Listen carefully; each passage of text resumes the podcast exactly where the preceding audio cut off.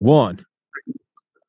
And we are recording with Mr. Dale Comstock, Mr. Brian Rust, and Mr. Don The Pleb, all of whom have been on here before. I don't think all together, but I guess to kind of segue what I was just saying before we start recording is Don's in Texas and Brian and Dale are in Florida.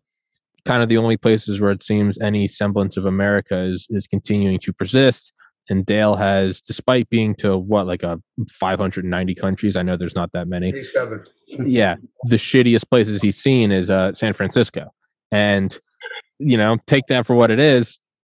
But I figured we'd talk about those places are lost, how to save the existing places. But before that, I guess, Dale, could you kind of maybe, so I'm not putting words in your mouth, could you tell Mr. Rust about just how exactly horrible it is as opposed to Florida? Yeah. All right. So let me just preface it with this. I've literally lived in, traveled to, or worked in over 97 countries my whole life. And currently I reside in Bali, Indonesia, which is paradise. Pretty close to it. But I've lived, you know, I've been to Central South America. I've lived all over Europe, Hong Kong. And so I've had the opportunity to immerse myself in different cultures, countries, etc. So I ended up in San Francisco. Actually, I started going there at the end of October on an invitation from a company that used my services before. And essentially what they're doing is they're providing a security for a very large, how do I describe it, retail store. Very large, international, in fact. And in San Francisco, Los Angeles, the Bay Area, really all up and down the West Coast, but particularly in California, you have a lot of crime, rampant crime, to the point where, you know, there's literally Proposition 47. You can steal up to $950 worth of anything, and it's only a misdemeanor. And that's if they'll even charge you, right? So, and with the defund the police and all the other, you know, stupid stuff that's going on out there. You know, for example, San Francisco, I think they lost over 150 police officers that refused to get the vaccine. So that ain't even worse. They have neutered the police department in that they literally can't do anything. So for example, I was in one of these department stores, and my job is a security contractor consultant. My job is to protect the store employees. That's it. I have nothing to do with shoplifting or stopping crime. My job is just to protect the employees from getting beat up from people off the street. And this particular location I'm at, I mean, I don't know how many people come through those doors in a day, but it's probably close to several thousand come through there. I mean, it's just a constant stream of people coming in there.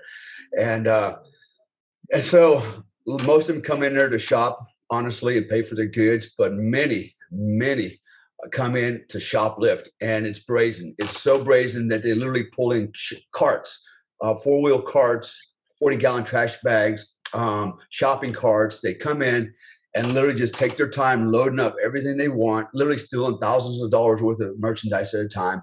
And they literally do that in front of the police and me, because neither one of us have any powers to do anything. In fact, although as a citizen, I have the power to arrest, you know, police officer always has the power to arrest.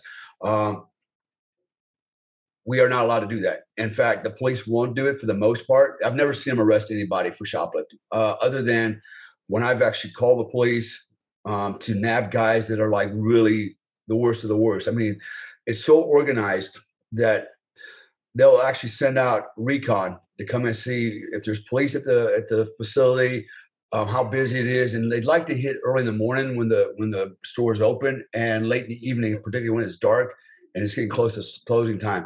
That's kind of when the zombies amass on the other side of this building, and you know they work out their strategy and they come. It's like the zombie horde. It's the craziest thing you'll ever see, and they come in and they steal with impunity. They take their time. It's brazen because they know nobody will do anything to them. You cannot touch them. You can't do anything. You can't even take the merchandise from them. It's that bad out there. And so the police won't interfere. I've actually seen cops try to take some of the stuff back and get in a wrestling match they've actually resisted the police officer, and the cops just take their hand off, go, you know what? I'm not going to jail or get in trouble over some stolen merchandise. Good luck. Have at it. And they just walk out, and they do it every day. They come back every day. It's not one guy or two guys. I'm literally, it's 50 to 100 people a day come in and do this. And it's the most insane thing I've seen. I watch it on a daily event. I watch people come in and shoot heroin on the floor. They literally pull their pants down, poop on the floor. They poop in their hand. They smear the all over the windows. They throw poop at people. I've seen people walk around no clothes on. As long as they have socks on, they're not considered nude. I've seen women walking around, you know, up and down Market Street, you know, completely naked. And the weirdest thing is nobody's paying attention. Nobody's actually. It's like they're so used to seeing this, nobody actually pays any attention to them. I look around and go, is anybody else seeing this? It's just me. I've got video of all this stuff. I've seen men standing on the crosswalk with 20 other people getting ready to cross, heavy traffic, and they're masturbating. Literally, they got their junk hanging out and they're masturbating. I mean, there's so many stories to tell. We've even been robbed with pit bulls. We got a guy that comes in on a regular basis with a pit bull, sticks a pit bull on everybody while he takes all this stuff and then walks out. And the problem is trying to arrest that guys like him. You call the police, and the first thing they ask is, "Well, is there a weapon involved?" No, but you know he's threatening us. He's carrying a hypodermic needle or whatever, and they never show up. They won't unless there's actually a weapon involved. Then they'll show up. Now, I've labeled this pit bull a weapon because he's using it as such, but every time I've called, it takes them a couple minutes to get there, and these guys long gone.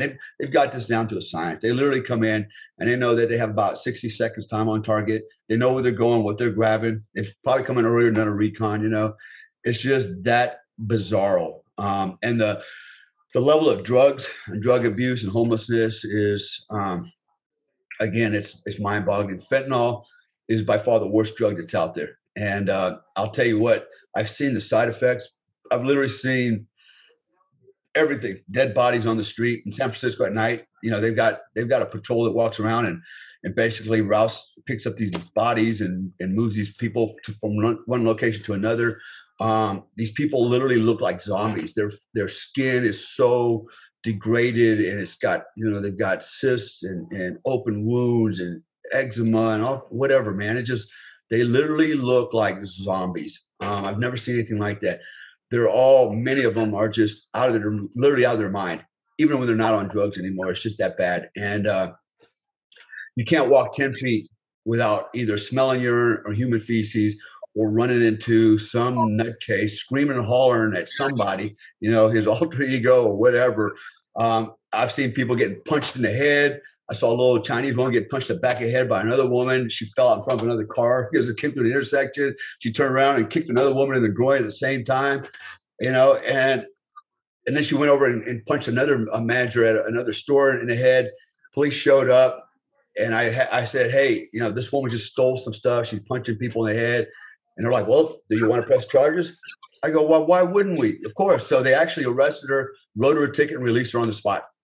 Wow. This is the kind of stuff that goes on every day there. And this is San Francisco. And I have tourists that come to me all the time, even people from out of state, from Florida, and they're looking at me going, "Hey, aren't you going to do anything?" And I'm standing like this going, "I'm doing it." Because this is all I'm allowed to do. You know, and they're like, "What?" I go, "Yeah."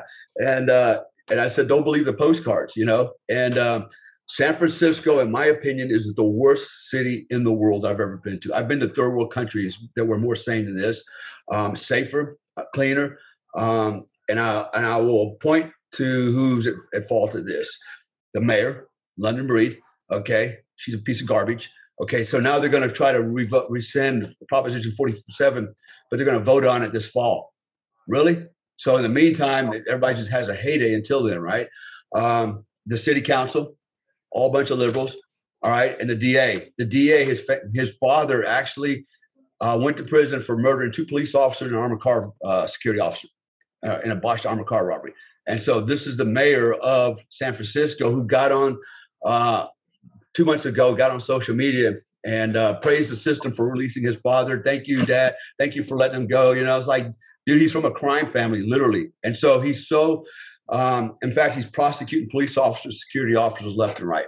You know, in fact, I've talked to security officers. They've literally taken their handcuffs off, their batons off, They're guys are getting literally going to jail for putting handcuffs on people and scratching the wrist and losing everything for it, you know. And so the system doesn't work for the civilians. It doesn't work for the law enforcement officer security. It works in favor of the criminals. Also, the other thing they do, so it's a racket. So they basically issue these EBT cards to the homeless people. They get, I think, something like $800 a month. They get a voucher for a hotel where you can go shower, get cleaned up. And then you got other vendors that come in, third-party vendors that come in.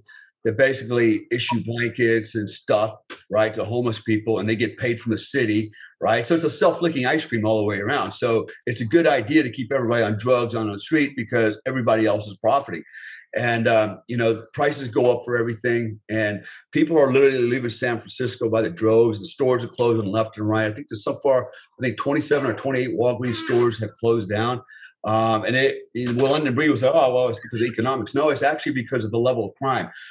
Right from where I work, I go down to Walgreens about 100 yards away from me to go grab some lunch. And I know there's 3 security officers in a Walgreens. And these guys are constantly, literally, physically tossing people out the store and just hooking and jabbing. It's just insane because the doors are wide open. People come in and they just steal food and stuff. And these guys do the best they can, but even they are working under a lot of constraints and restrictions and can't do too much. I feel sorry for the guys. I mean, they're literally out there dragging people, fighting with people all day long. And so that's my experience in San Francisco. And, my concern is it's not just San Francisco. So, we're talking Oakland, we're talking Los Angeles, we're talking Chicago. New York just implemented the same policies. Okay. They just came out and go, hey, we're going to adopt the same policies. It's no longer a crime if you're a teenager and you punch a cop. It's no longer a crime if you resist arrest.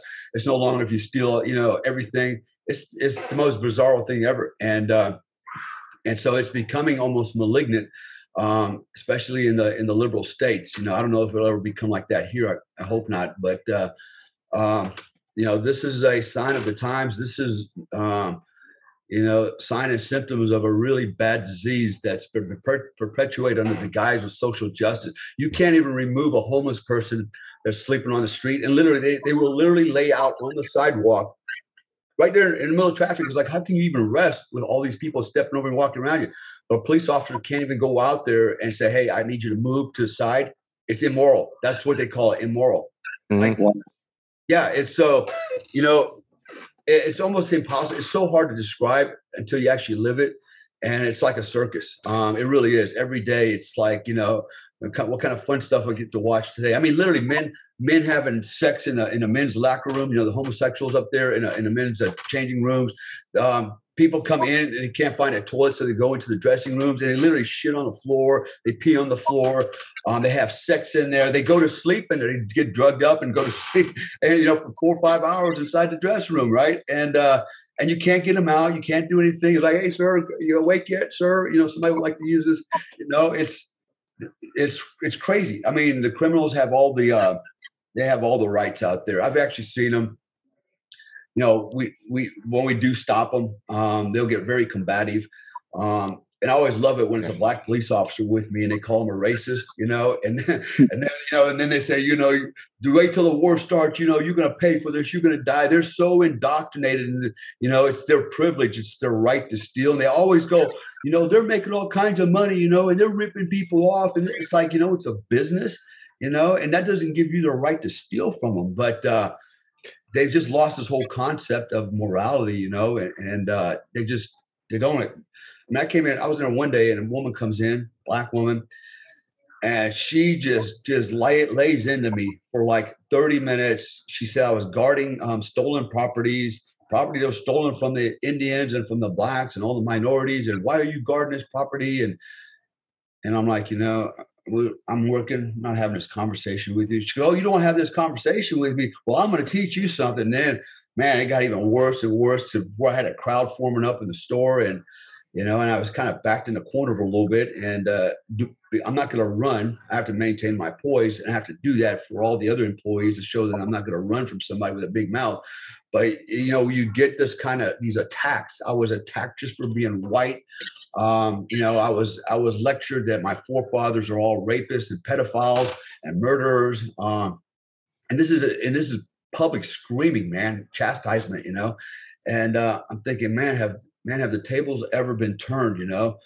Suddenly I'm getting beaten up for just being a white guy, you know, doing my job, you know. And I actually had one of the managers tell me, hey, next time just leave, just go upstairs and break room and get away, you know. And I thought, why should I do that? My job's here to pull security. I said, you know, your employees are counting on me.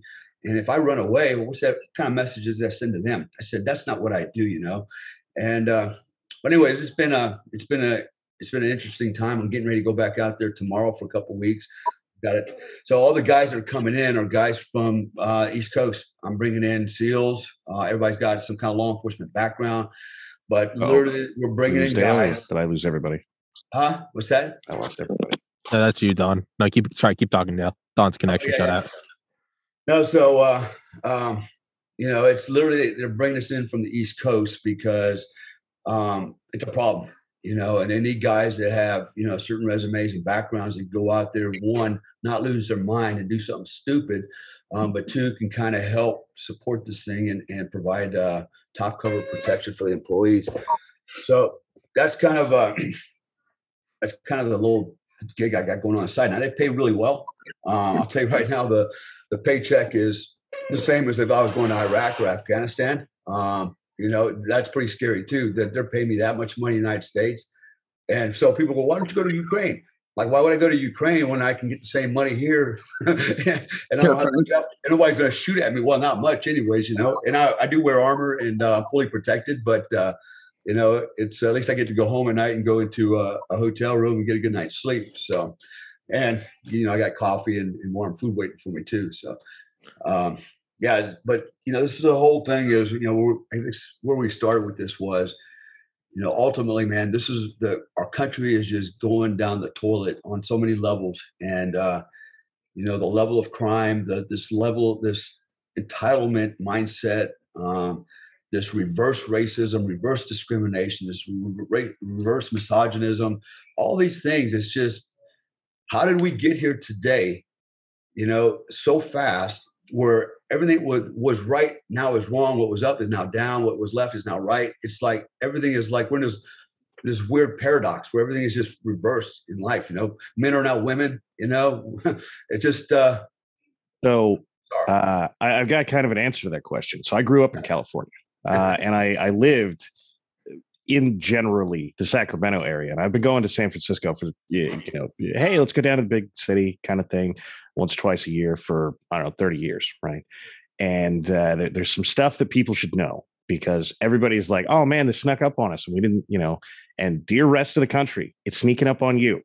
Right. If you lived in California through the 90s and early 2000s, this was coming. It was obvious. Gavin Newsom, current governor of California, former mayor of San Francisco. All of these problems started during his tenure as mayor of San Francisco. The, you know, the human feces on the street, the crime and the way that they deal with crime, all of this, it's okay, just hug box nonsense. They stopped arresting people years ago. They did the safe injection site thing started under Newsom, and these policies, the rest of California. If you're listening to this and going, man, San Francisco is terrible, but I live in insert little city in the mountains, it's coming for you. And Newsom said that when he got elected, said, you know, that all of our social justice things are going great in the cities, but all of rural California, it's not going so great. And he started filing lawsuits immediately. This kind of thing, even if you wanted to contain it, you need to understand that in a state as corrupt as California, and it is, I will happily say, the most corrupt state in the nation. It is a state that corrupt, it doesn't stay contained. And that was the California plan for years is, look, you want to ruin the cities? Fine. We'll move out to the middle of nowhere. We'll live in a beautiful state. We'll live, you know, up in the mountains. We'll live anywhere other than, you know, the coastline where everything's terrible. And it is now spreading en masse to everywhere. And there is no containment of this of any variety. Even worse, we're subsidizing this with the federal government. California, despite all the things that it will tell you, gets massive subsidies from the feds, right? The feds come down and they say, oh, all of your little hug box programs about We need to reform homeless and give them a chance, and then everything will be great. They're about half of that is federal money, depending on the year. California increases their budget. They go back to the feds. They say, oh, that wasn't enough money. You're supposed to be subsidizing our stupid program to the tune of anywhere between 30 and 50%. We increase the budget. Now you're only subsidizing us to the tune of 10%. And they get more money out of the feds. And this cycle just perpetuates forever. And in the world of how did we get up is down, black is white, men or women, et cetera, this is the kind of stuff that they were teaching in schools in the 90s. When I was a kid, I watched two guys get in a fight. I'm in high school, and guys fight. It's what they do. And it didn't matter. This was a very repeatable circumstance. It didn't matter who started the fight. Didn't matter what it was about. And let's be honest, if two guys in high school are fighting, there's at least a 50% chance it's over a woman, right? Didn't matter. The only reason two guys of different races ever fight is because racism. That's it. 100% of the time, white guys are racist. The only reason they're in this fight is because the white guy wanted to beat up a black guy because of historical racism. And so I watched the rest of the country go, well, man, where'd all this historical racism nonsense come from? I'm like, man, this is my high school life. What are you talking about? This has always been here. And these people, all of us, everybody who's even vaguely conservative says, man, if you want to live that way, fine. You keep that in San Francisco. I'll move to Texas, which is exactly what I did. Right? I live in the middle of Texas. They're not going to stop. They are coming for you. They think it is a moral issue that you don't live like this. These people are, everybody's been sitting listening to people get offended by otherwise ridiculous things, right? For about a decade now, and laughing at these people and thinking it's pretty funny that some guy that 1,000 miles away is offended over some joke that has been funny for the past century, right? Those people think that is that, like, how you would feel if you knew for a fact that California had open pedophilia. You'd be like, look, man, there's a lot of stuff that you can do and I don't care, but you don't get to do that. And that's how they view you. That's how they view how you live. That's how they view how you think. That's how they view how you raise your kids. That's how they view how you run your store. Everything, right? All that, hey, bouncers throw people out of bars. Well, but if they throw a black guy out of a bar, it's because of historical racism. Like, it's not because he got drunk and got in a bar fight, because that's what all the rest of us got thrown out of the bar for. No, never, right? And they think it is a moral slight against everything that they stand for. So they're never going to leave you alone. They are coming for you. And that is probably the most important thing I think that I tell people ever, because it's, when I moved to Texas, there were a bunch of people who gave me like, yeah, but California is just ridiculous. And I went, how you guys have annual inspections now, right? And Texas does. They have an annual car inspection. They say, yeah. So back 20 years ago, you guys didn't have annual car inspections. Do you know why you have them now? No, because California went and campaigned to the federal government that they have smog check laws and everybody in the country needs to have annual inspections. And now you have an annual inspection. And if you think that it stops there, you're wrong. They will do this with everything. They go to the feds and they tell people that they have to work the way that California does, that it is a human rights violation, that people aren't allowed to. That entire story that Dale just told, all of that, if you can't do that, it's a human rights violation. And so they are very self-righteous when they campaign about this, and they don't stop because, again, like, hey, man, if you want to live in a city where people just steal stuff, like, your city's going to collapse and I'm going to laugh at you. Oh, you have open pedophilia in the city. Like, time, you get to do some dumb stuff, but now you've gone a bridge too far. I'm telling you, every single thing with them. That's how it works. So we've beat Mr. Rust into a pulp with our stories of the horrifying nature of the West Coast, as you so patiently sit here with a smile. Could you, Mr. Rust, tell us any positive stories from Florida about how to maybe back up my point, which I now I'm not sure is true, that Florida is worth saving because it's not there yet? Do you see any of this shit, or is it a pretty cool place to live? Oh my God, this I need some therapy after this story. I know, man. It's what I get for being friends with Dale. I'm sorry. I know, right? But no, it's really insane, and you know, that this is something that is not really new. I mean, if you look back at history, you know, going back to as far as the 20s, you know, the progressives and the socialists, they've wanted this type of thing. So it's progressively been happening, and it's, you know, happening in areas that are clearly, you know, progressive and Democrat, you know, run, liberal run areas. You know, here in Florida, I mean, Florida people are a different breed, that's for sure. And you don't really see a lot of that here. You don't see any of that. Even in some of the big areas like Tampa and Orlando and Jacksonville, Miami, you know, some of these big areas, you don't see a lot of it. So Florida and the rest of the country really, truly is worth saving. And I just wonder what it's going to take to stop these progressives. I mean, I always say in my show that, you know, we're far beyond time for parents to stand up in the room and be the parents, you know, be the grownups in the room and tell these kids to knock it off. And I think we're starting to see that a little bit with some of the school board things going around the country, that parents are finally saying, you know, enough of this. And in Florida, you know, like I said, we're a different breed of people.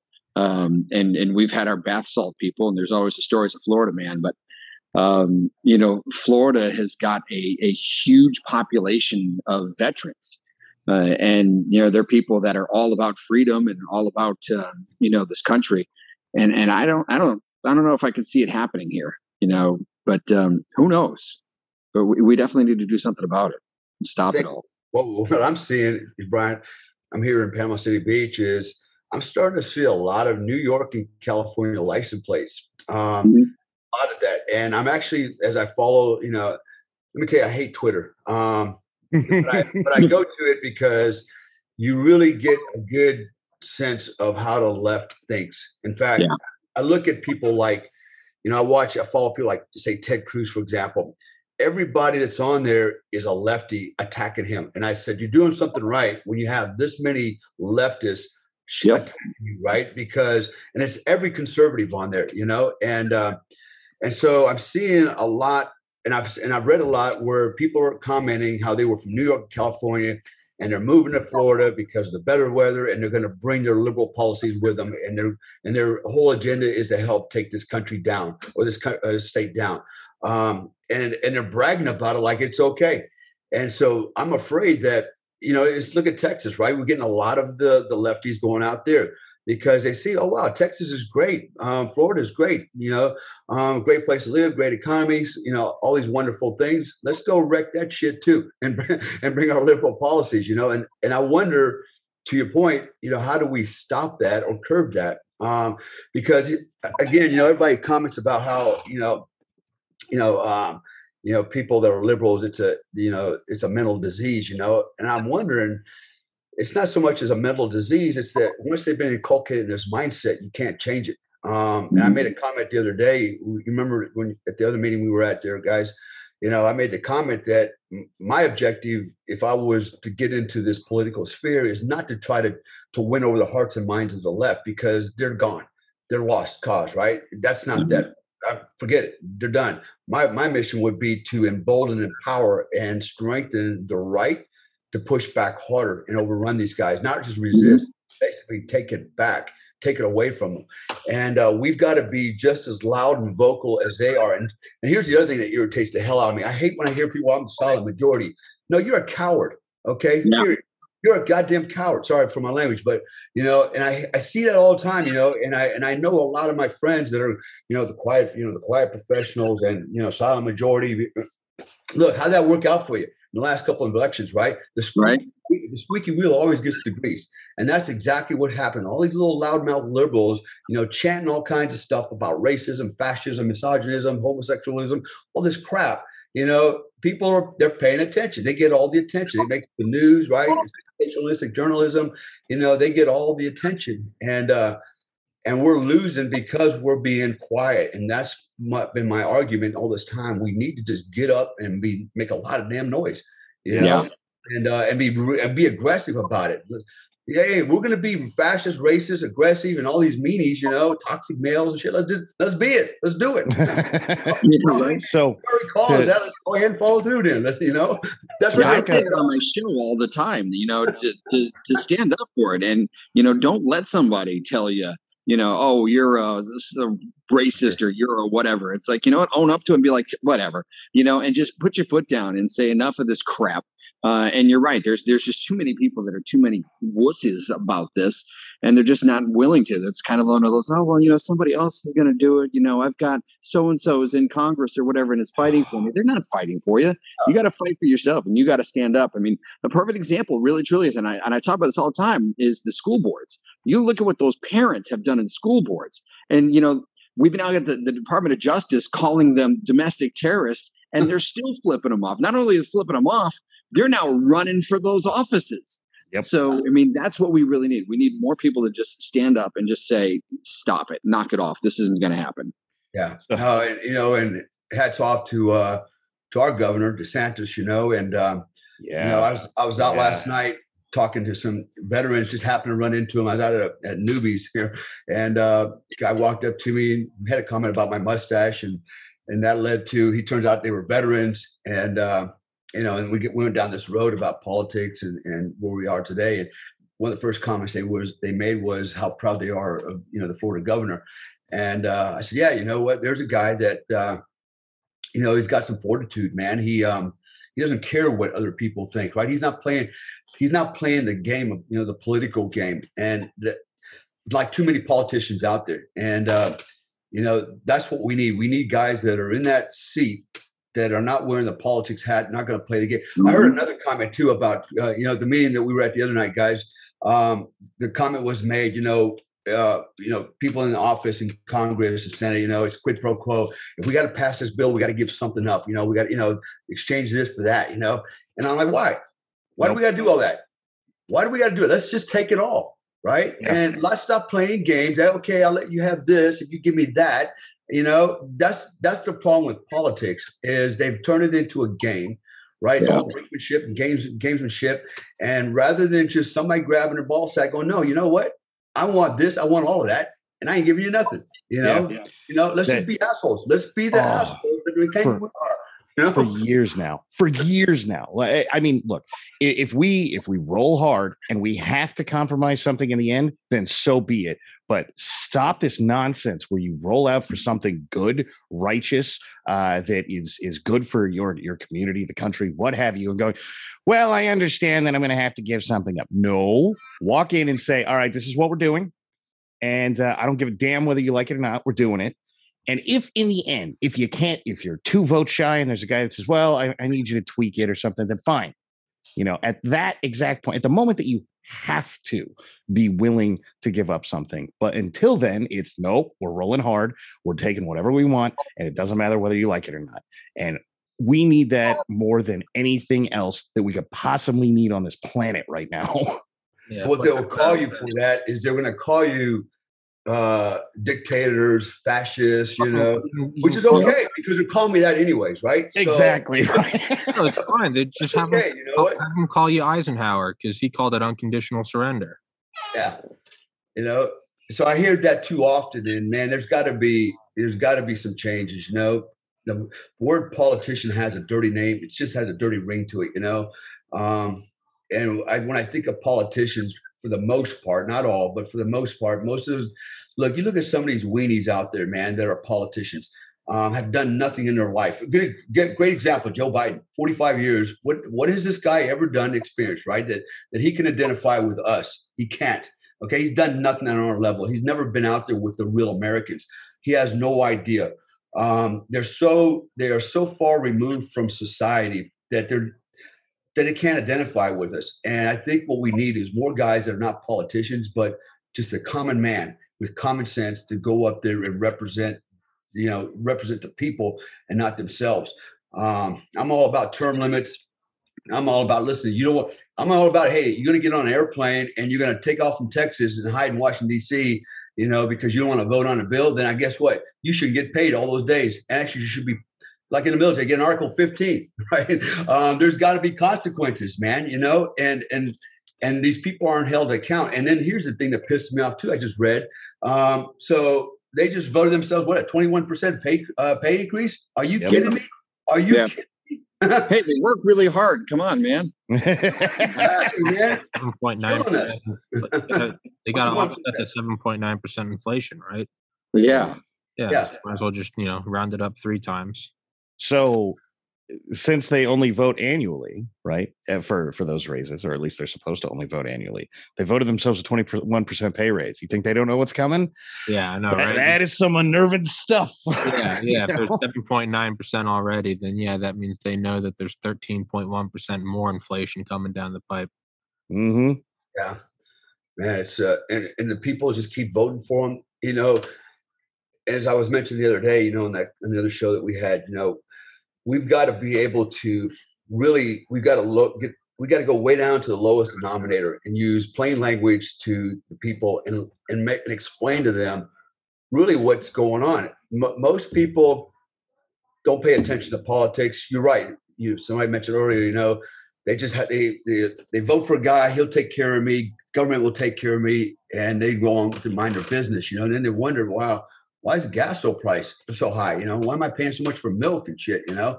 And then they just hear, oh, it's somebody else, it's the Russians' fault. Oh, okay. That explains it, right? Because there's this war going on. Well, so, yeah, and I saw that on TikTok, so come on, Dale. I know, right?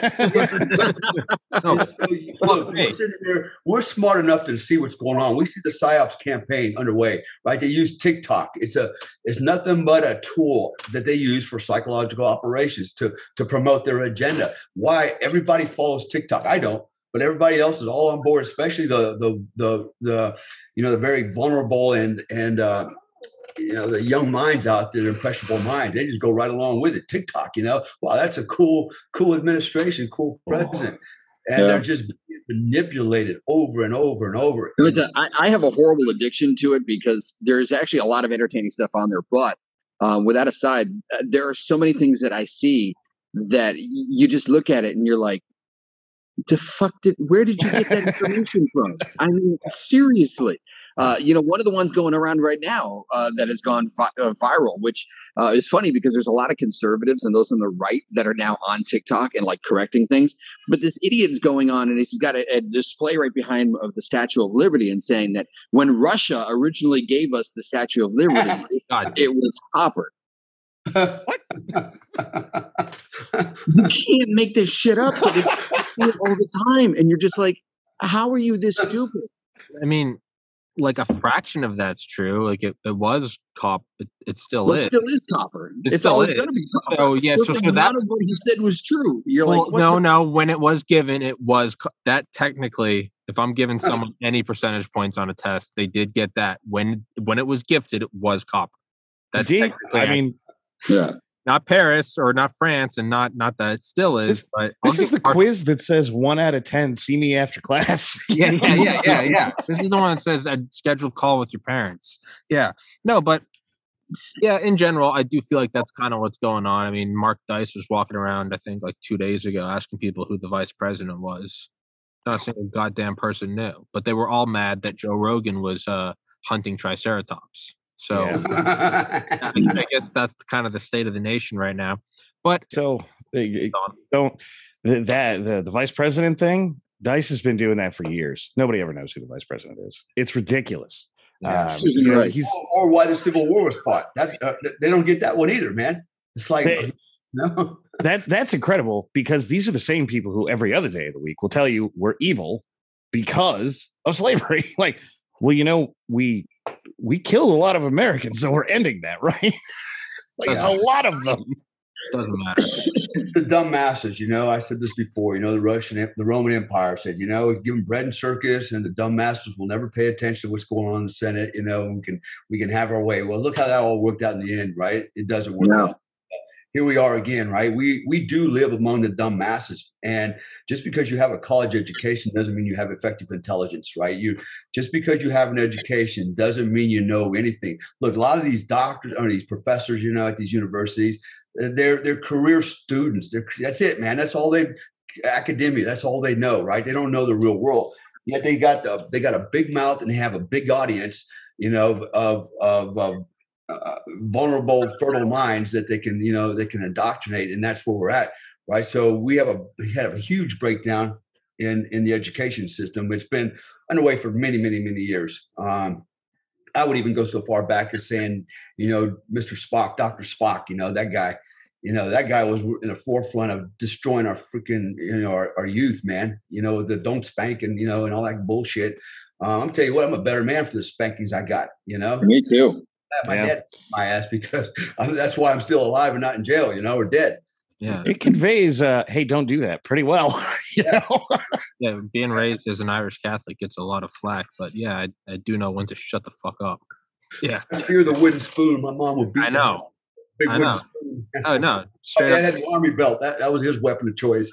My older brother, Charlie, still holds the trophy as the only one to ever get the spoon broken on him. Yeah, but so, kind of pushing all that aside and all jokes aside, like what can we do? I mean, Don, you're obviously involved locally. I try to have on as many candidates as I can. Like, what can we do for specifically Florida and Texas to make sure this shit doesn't come? And if it already is coming, to stop the flow. Don, I feel like you normally have the best take on this. So although you're in Texas, what would you recommend they do, or all of us do, for Florida? So it's the same game everywhere, right? All your federal representatives basically need to be a smokescreen. Dear feds, stay out, and all of your local guys. And it's been a really heartening past 6 months, because I've been doing this for years and years now. And the past 6 months has been like the school board thing. People going, oh, so you're not going to listen? No problem. Get out. Right. And that is the kind of thing where there's still a lot of federal influence. And that's where most of this creeps in. Right. And you can go back to, I can drive 55 kind of nonsense with 55 mile an hour speed limits for gas rationing. They've been doing this a long time and they're very good at it. The thing is, when states go, we're just not going to play anymore, then the game is up. That's it. No more. There's nothing to do. And there's a couple of states that never had a 55 mile an hour speed limit, that never had, Common Core being taught in schools, that never had any of this CRT nonsense taught in schools. And I know for all the guys who were like really into that, oh, Don, but there was like, this one school. Yeah, okay, there's one school. There's not every school in the state. There's not every road in the state. There's not whatever it is that you're talking about. It's not universal, and you can go play whack-a-mole with just a couple. But if it's everywhere, you have a fight on your hands, right? And a real big one. And in the end, a thing that the right is not very good at is just saying no. And that's what it comes down to. Just, we're not doing it. And what are you going to do? And every time it happens, the answer from basically everybody is, well, I don't know. You guys never say no. How do we deal with this? And somehow we never learn the lesson. Somehow we don't. How do we not have 25 Ron DeSantis's running states? How is that not a thing, right? Because if 25 states in the union went, we're not doing any of this. Oh, the university system is completely jacked up because we've been letting you control this. Okay, fine. We're going after the university system. Deal with it. Because we don't care what you have to say. Oh, we're not going to get federal funds. We don't care. Right. On and on. Every single arena, 100% of the time. If you get local candidates who, let's be honest, can't be voted out, because the moment people find out what's going on, they go, you know what? Now it's dangerous because I know it's dangerous. And that guy showed up for the sole reason of saying, stop this nonsense. And then that guy becomes immune to being gotten rid of, right? Lauren Boebert does this at the federal level. Ron DeSantis does this at the governor level. There's quite a few, right? All over the country, you can find somebody somewhere. And as long as you don't end up with things like jungle primaries, which are ridiculous, that's how we lose everything, right? If your state is ever talking about a jungle primary, I don't care what you have to do, stop that. Because that's how you get the problems that Orange County out in California has, where they're starting to lose one of those bastions of, we actually control this one little space. This space fights the state, etc. The moment you let them start playing with election rules, for some reason, Democrats win forever after that. Just what a coincidence. And these are the things that have to be stopped. That said, in the world of nobody pays attention to politics, you need to personalize this stuff. And that sounds terrible, right? Like maybe we should righteously stand up and say, hey, that's wrong. We're not doing that. But most people's lines are ridiculously far. you know, I want to throw your kid in a meat grinder. Whoa, okay, we're stopping there. Prior to that, though, is, well, how bad is this? And for any of you paying attention, for any of you who have, who are reading these books that are going out to schools and going, oh my God, this is porn that we're handing 8-year-olds. Go buy the book and take it to your neighbor and go, you read this? Because let me tell you, people don't like it. People get mad. And the moment they get mad, then they want to get up and do something. And anything prior to that, there's always an excuse. There's, oh, I'm busy. Oh, I got bowling night. But once they're mad, they're willing to get up and tell, you know, say to the powers that be, that's enough. We're done. Thoughts, Mr. Rust? Yeah, I'm sorry. Fine, man. My brain is fried. It really is. Between the job, the normal one, and all of this bullshit going on in this world, right, my friend? Yeah, you know, I mean, he's perfectly right. You know, it's a matter of the states really standing up and saying, "Fuck off." And I think that we've gotten to a point where too many states are just like, "Okay, yeah, we'll do whatever it is you want." And you know, the only reason why I don't say it on the radio is because of the fact that I'm governed by the FCC, but I just totally want to say fuck off to the federal government. Yeah. And I think we need to do that a lot. We need more Ron DeSantis. We need more states to stand up and say, no, you can take your school system and shove it up your ass. You can take these rules and regulations or we don't get our money. You can shove it up your ass. You can take all of these policies and ideologies and shove that so far up your ass you can scratch the back of your eyeballs. But unfortunately, there's, you know, like Dale was saying earlier, there's not enough people that really truly are willing to, you know, say no and stand up. And until we start getting more people doing that, and I think we need to have more people out there encouraging that that's what you need to start doing, it's only going to get worse. So, you know, it's a matter of having a campaign towards the federal government of fuck off, leave us alone, let us do what we want to do. If I want to go live in an area where I can go take a dump in a changing room, then I'm going to move to San Francisco, you know, and you don't give me any shit about it. If I want to live in a state where when I need to take a dump, I go find a restroom and do it, I'm going to stay in the state of Florida. And I think that's really, truly what it needs to be. I mean, and I say this all the time. I'm always preaching about this, about how we need to take back the powers that the states have. And we need to reduce the size of federal government, reduce the size of bureaucracy, reduce everything about federal government, and get them down to the point where they protect our borders, which they can't even do that right now. But all this other bullshit that we get from the federal government, where there's not enough people and enough politicians to tell the government where to kiss it.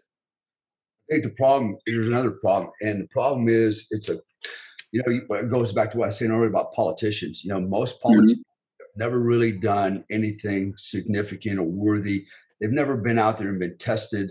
They're a guy that, you know, when I think about, what's his name, Beto O'Rourke, right? Look at this guy. I mean, look at this guy, right? And this guy, and people actually listen to this guy, and he lies. Remember, he's like, I'm going to take your guns. That's what I'm going to take your guns. And I was like, oh, I would never take your guns. Like, and everybody's like, oh, okay, he wouldn't take a gun. It's like the guy, it's like people's memory is like that long, man. They don't remember what people sent him, even Biden and all the racial comments he's made in the past. You know, I mean, they just totally dismissed. And I look at black people go, why'd you vote for this guy? You know, tell me something racist Trump said, and I'll show you 10 things Biden said, right? And so the problem is, I think we lack leadership. That's the best way to put it. What we have in office up and down the whole chain is managers. They're just managers. They're not leaders, right? And there's terrible managers on top of that, with some exceptions. Now, I look at DeSantis as a leader, right, who also has management skills, and he's got the right team under him to help him manage that. There are others like him, but not many. You know, when I look at, I'll use San Francisco, for example, California. Okay, these are all managers. Okay, there's not one leadership bone between all of them put together, not one. And that's a huge difference, because it takes leadership to stand up and go, no, we're not doing it this way. No, I don't care about your money, and we're going to do it this way. The whole thing that just came out with, you know, don't say gay thing, right? They totally twisted that shit around, right? But, you know, DeSantis didn't try to, like, downplay. He's like, you know, that's not what I said. If you want to lie, go ahead, but I'm not going to sit there and re-explain it to you idiots, you know? But that's what it's going to take. It's going to take guys who go, no, we're not bargaining. We're not going to negotiate. It's not going to be quid pro quo. It's my way or the highway, you know, and start standing up to these guys, you know. They don't have, they got, what they have is, I don't want to call it balls. What they have is gall, right? Like the O'Rourke's out there and fucking AOC, right? They got gall, right? And they don't have balls, but they're little fucking paper tigers. That's it, man. They talk a lot of shit, but that's it, right? But when it takes somebody, you know, that's got some balls like DeSantis, they're not going to stand for guys like that. And we need more. Trump, for example, Trump, man, there's a guy with balls, okay? And they hated that. You know, they call him all kinds of names, but at the end of the day, he got things done, right? We wouldn't be in this predicament we're in right now if he was, you know, if he was still in office. But because the guy had balls, he had the tenacity and the resolve to follow through on what he wanted on his agenda and not let these other people bully him or, hey, I'll give you this if you give me that. He's like, screw you. We're doing it this way, or just get out of the way. We need more of that. And it's lost. It's lost in our culture because over the years in school, you know, our kids have been indoctrinated that, you know, toxic masculinity is bad.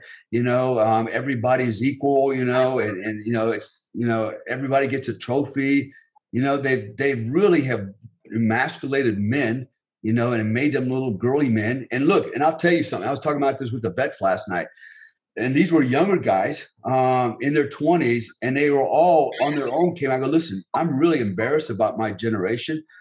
These guys are a bunch of, they're weenies, right? And I was like, you know, I'm glad you said it, but I realized a long time ago. And that's so true. Even when, you know, we see guys in the same age group going, yeah, my peer group is a bunch of clowns, a bunch of weenies, a bunch of sissies. You know, we've got a problem. I've seen it in combat. Okay. I've actually seen it in combat. So I'll give you a little quick story. I think it was 2010, big operation in the Kunar Valley up in Afghanistan, fighting Taliban, blah, blah, blah. It was a 3-day operation, included the Afghan National Army, U.S. military, special forces, and our guys, all mercenaries. And one of my contemporaries, one of the other guys that was with me, he had his platoon was coming around a bend. There's an American platoon sitting underneath some trees and shade and had all the equipment off. This is during a firefight now. And about 500 yards out in front of them was an MRAP, had been hit with an RPG, and there were American casualties. They were still taking fire. And he stopped, looked at them, and goes, hey, guys, there's you guys out there dead and wounded. Why are you guys just sitting here, you know, and not doing anything? And the answer literally was, it's too hot. It's too hot out there. And they literally took their shit off so they'd cool off in the shade. And so my partner had to send our guys out there to recover these Americans and provide first aid while the American medics watched. And he pulled the captain to the side. He goes, hey, captain. He goes, what's going on here? You know, how come you can't motivate your men to get out there and work? And his answer was, they won't listen to me. They won't do what I tell them. You know, and so, and this was in 2010. Okay. And these are young soldiers, young infantry guys. And that told me all I need to know. And that's not the first time I've seen that. In fact, a big report went in on this, and that all ended up in the shredder. Nobody wanted to talk about what went on that day. But to me, that's just another sign and symptom of a bigger problem that we have in our society. We have gotten to a point where, you know, and even I say it today, I look at our military, I look at a lot of our special forces, and I'm like, this is not the same military I was in. It's just been totally watered down. And now, you know, I used to coach and mentor a lot of young men to go into the military. They would come all the way down here to Florida just to hang out with me for the weekend, you know, and we go shoot guns and talk Army stuff, you know, and get them mindset ready for the Army. And now when they ask me, I go, you know what? Don't join the military. I actually discourage them from joining the military. You know, that's sad because my son's a Green Beret. He's a Ranger Green Beret, okay, as I was. And, you know, and here I am telling other people don't go in the military. I'm telling even my veteran friends are telling their sons the same thing. Stay out.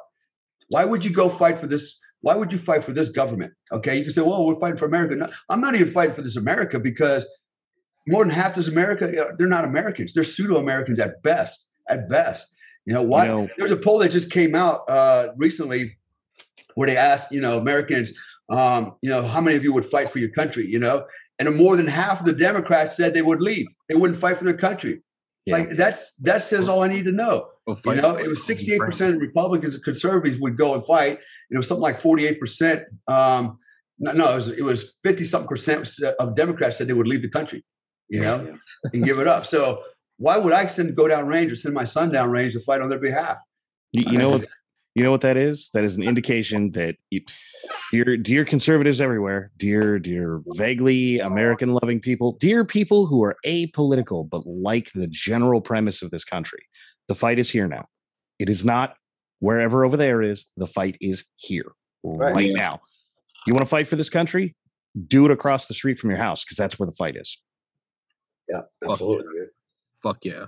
Well, and Mr. Rust, I think we can all chip in for your therapy. Now, after talking to Dale, most people have the same reactions. Yeah, I think Dale and I need to go to lunch now after that or something. I mean, good God. I mean, it really, truly, and honestly, I mean, I read this stuff, and it didn't come to surprise to me. But to hear that story, you know, all I can think of is, man, this really sounds like a Hollywood horror flick of a city gone zombie. It sounds really, like a Republican scare film, right? It sounds like some overblown 1980s, the communists are here. You heard the story. You don't get the text I get from Dale. You don't get the videos of the naked women standing on the street corners. It's Gotham City. We laugh and we call it Gotham City. It's literally Gotham City. Yeah, I mean, I literally have video. I walk out and I hear screaming horns, people everywhere, and there's some woman with no clothes on, jumping around and dancing and hanging it all out, you know. And I see people masturbating in the streets. I see people covering themselves up with sheets, literally standing in the middle of traffic like a ghost for an hour, just not even moving, man. It's the fentanyl and all the drugs. And, you know, that's the scary thing, too. But I want to jump on the fentanyl train for a second, man. This is, to me, one of the most dangerous drugs that are out there. And I'll tell you why it's so dangerous, because you don't have to ingest it to be poisoned or killed by it. You just have to have a small amount, touch your skin.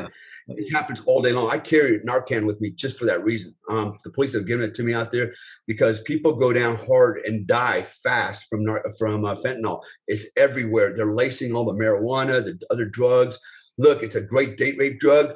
You know, you could take a little bit and put it on. For example, you just put it on a doorknob or something, and you go, somebody touches it. Guess what? They're going to be on Queer Street in a matter of minutes, and then they're going to either be dead or they're going to be a zombie. You know, it's so bad out there that the San Francisco police were telling me that, you know, they're watching people get drugged, you know, at these concerts and stuff. People are dying. This whole thing in Houston, you know, there was no further discussion about what actually happened. That's that stampede. It started out with the security officer going, yeah, I felt a prick in my neck and I went down. Yeah, you know what that was? An insulin needle. But, you know, what also they use, they're actually using these, they're what do you call them? It's like a blow pop ring, right? That, you know, it's got like candy on it, and they're actually putting a needle in it, all right, and they're filling it with fentanyl, and they're walking by and basically slapping people on the ass, especially bumping into them. You don't feel it, it's a small little prick. Next thing you know, you're going down, and they're doing that shit. It's a weapon of terrorism now. You know, you could put down a lot of people really fast with fentanyl. I mean, I'm seeing what the side effects are, and it ain't pretty, man. It is not pretty. I forget what the statistics were in San Francisco, but some incredible amount of people die every year downtown San Francisco from fentanyl. It's like a huge body count. You know, I've got security officer friends. That's all they do at night is patrol the streets. And they're telling me all the time they're policing up bodies. There's so much going on there, death and carnage, that it's not in the news. I had a guy get stabbed to death in front of my hotel room. Okay. And that never made the news, you know. No. They don't want to talk about that. You know, that's the reality of San Francisco. My wife keeps wanting to come out there and visit. I go, hell no, you're not coming out there. It's crazy, you know? Yeah. I mean, it's just crazy. I've seen women getting punched in the head, getting beat up, you know, just all kinds of stuff. Just mind their damn business, you know? So anyways, the little fentanyl thing got me all worked up here for a second. And that's Gen 1. There's carfentanil, which is about 500 times stronger. And then I think there's isocarfentanil, which is about 1,000 times stronger. To the point where, I mean, it's pretty bad here too in Panama City Beach. I don't know if you know that, Russ. But yeah, it is. Yeah, it's a big. Yeah, it's like fire departments. You know, they're going. If somebody's falling, they can't get up. They go to grandma's house and they put their arm in and pick them up, and she's got fentanyl patch, and boom, fireman goes down. You know, and now he's got to be revived with Narcan. You know, it's everywhere, man, and it's so easy to administer topologically to anybody. You know, if you want to infect you, like, this is what I'm concerned about spring break here, right? You go to these bars, it's freaking packed with, you know, these young kids and college people, and you can go in there and easily, man, you know, hit somebody with a little bit of fentanyl, walk them out and have your way with them all night long. They have no idea. So assuming they survive it, right? Dosages are different. Assuming they survive. Yeah, you know, it's like, you know, just because one dosage worked on one person doesn't mean you can't kill somebody else with the same dosage, man. So it's Russian roulette, you know. The difference in dosages are so tiny that, you know, we would look at something like if me and Rust both drank and died, or I died and he didn't, and we go, "What's the difference?" God, it should be all right. Yeah, well, yeah. And Brian goes, "Well, I had one drink and Tommy drank an entire gallon of vodka." You go, "Oh, okay, well, that makes sense." Well, I mean, when you're looking at lethal doses that are, I mean, the exhalation can make it blow away. What's the difference between one pinhead and five pinheads? Right. So awesome. To expand on that point, right? So here we have Joe Biden issuing $30 million worth of crack pipes and, you know, and drug paraphernalia, right? So it sounds to me like the president of the United States is basically supporting people's drug problems. You know, he's perpetuating it is what he's doing. And why has nobody called him out on that yet? How is that helping anybody? I'm going to tell you right now, in San Francisco, you know, openly be able to inject and all this stuff and clean. It's not saving people's lives.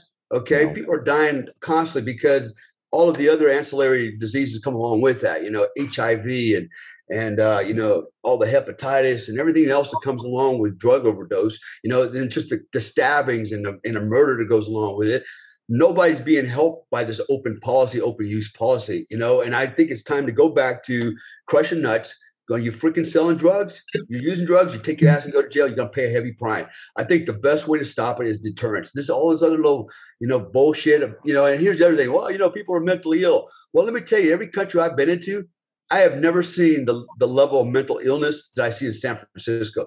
Why is it everybody in San Francisco is mentally ill? Probably because everybody's taking drugs and we allow all this shit because you don't see it in Panama City Beach. We have a quack here and there, but you know, it's a legitimate quack, but I'm telling you right now, I've never seen so many crazy people in my life.